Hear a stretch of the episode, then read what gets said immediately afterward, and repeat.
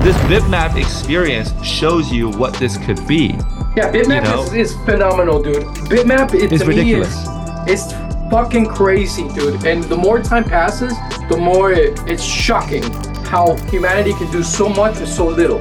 You know what I mean? Yes. It's fucking crazy. And the beautiful thing for the Bitmap community is that no matter what happens, Bitmap has a future because they have a home in BSV. It costs like $167 to inscribe the entire history of BTC with all of its ordinals on BSV.